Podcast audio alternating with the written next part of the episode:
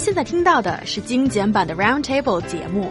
想收听并下载一小时完整节目，请关注我们的微信公众账号 EZFM Roundtable，然后发送关键词“完整版”获取下载方式，或者直接下载轻松调频 App。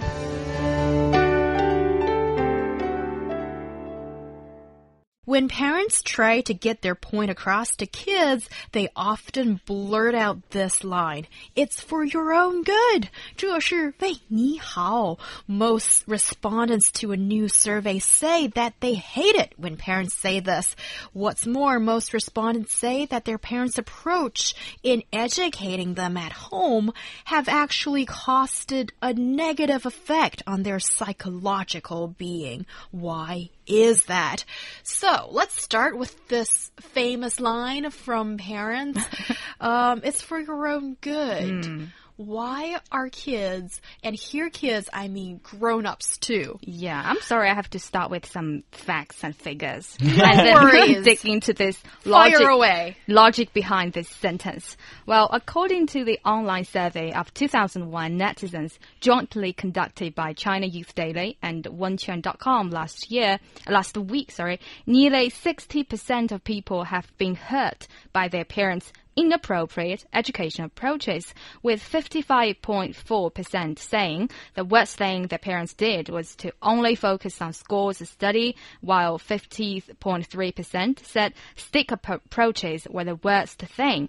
And in particular, in the survey, nearly 54 respondents cannot accept the parents using the excuse as this is for your own good or I did it for your own good. And 45, uh, 40.5% say they don't agree with parents interfering with children's work and personal life. So meanwhile, uh, nearly 40% said in ideal parent-child relationships, a parent should serve as both friends and teacher, as well as set clear boundaries for their children. Well, uh, when talking about the logic behind this, I did this for your own good. I believe that many Chinese parents think their children belong to them and children are their property and they have the right to make decisions for them. You know, and parents insist their decisions are always right and they would never apologize. What do you guys think?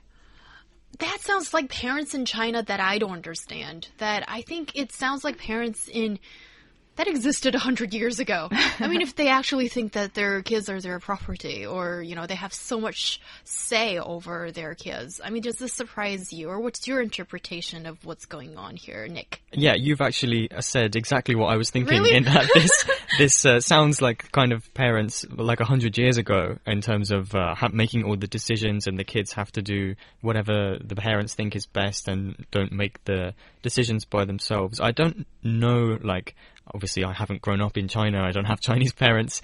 Um, but it sounds like that kind of approach can't be, you know, healthy for any kid to grow up under. I think from what a lot of these, uh, a lot of the statistics that Yu Yang gave us would indicate that that is, uh, is the case and that, um, I think, you know, telling a little child what to do is one thing, but a grown up child is maybe a bit too much.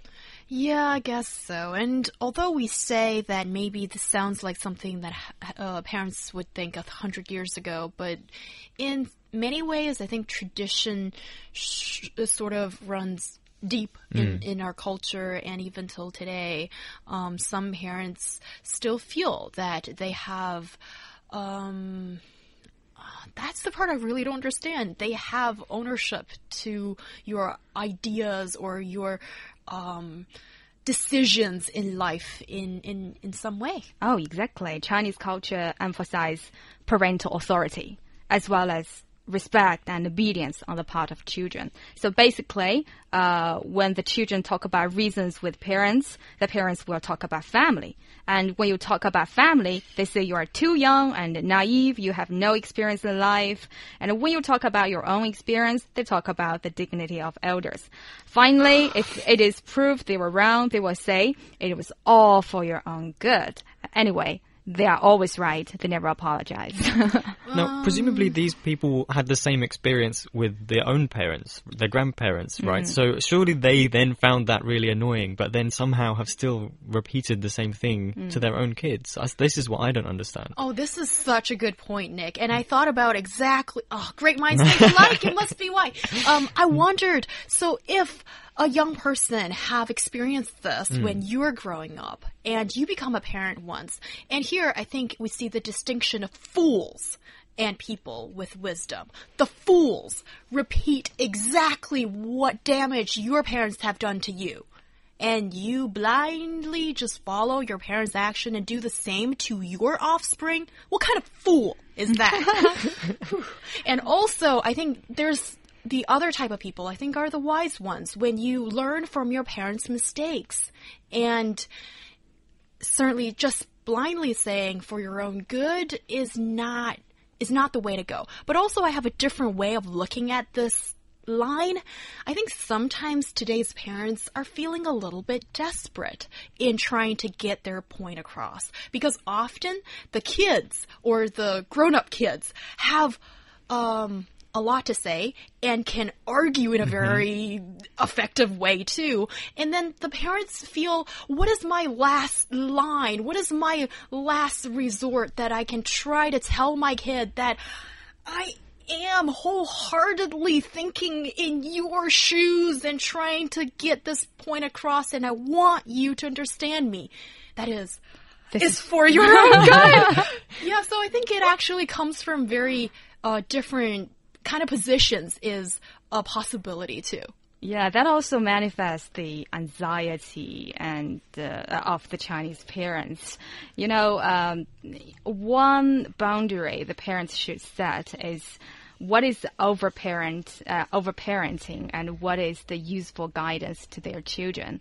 You know, uh, these um, sometimes Chinese parents are hyper protective, you know. They make decisions for their children, they hire language tutors, they rush on to various activities, just like um, a manager or agent for a superstar. And when the children complain, they will say, Well, I did this for your own good. You will understand me in the future. Maybe now you don't understand me, but in the future, you will know this is for your own good. And you will thank me. you will, yeah. But I think this kind of language itself is problematic because let's let's try to figure out what the purpose is of the parents just saying this. Hmm. It's usually to try to convince your kid, trying to sell an idea to your kid. And if you use this kind of language that is kind of didactic, that is kind of condescending, and that is kind of not um, encouraging any kind of feedback, but you must listen to me, this kind of attitude just doesn't convince people. And anybody who uh, has any experience in public speaking or even in the service sector or in whatever sector that is trying to get your point across and getting people to understand you can see that this kind of uh, language or often like imperative sentences itself it just does not make you go very far in achieving your goal that is trying to let the other person listen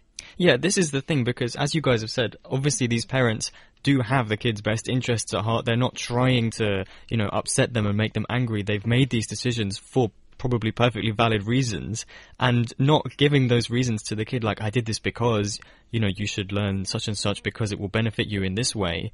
It doesn't uh, open the kid's mind to why that decision has been taken. It's just, you know, dictator, you shall do this because I said so.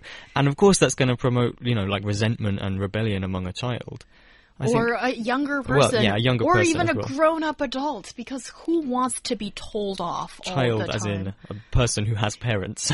yes, so the younger generation. Oh, yeah. And in the long term, it might have a far reaching impact on your child.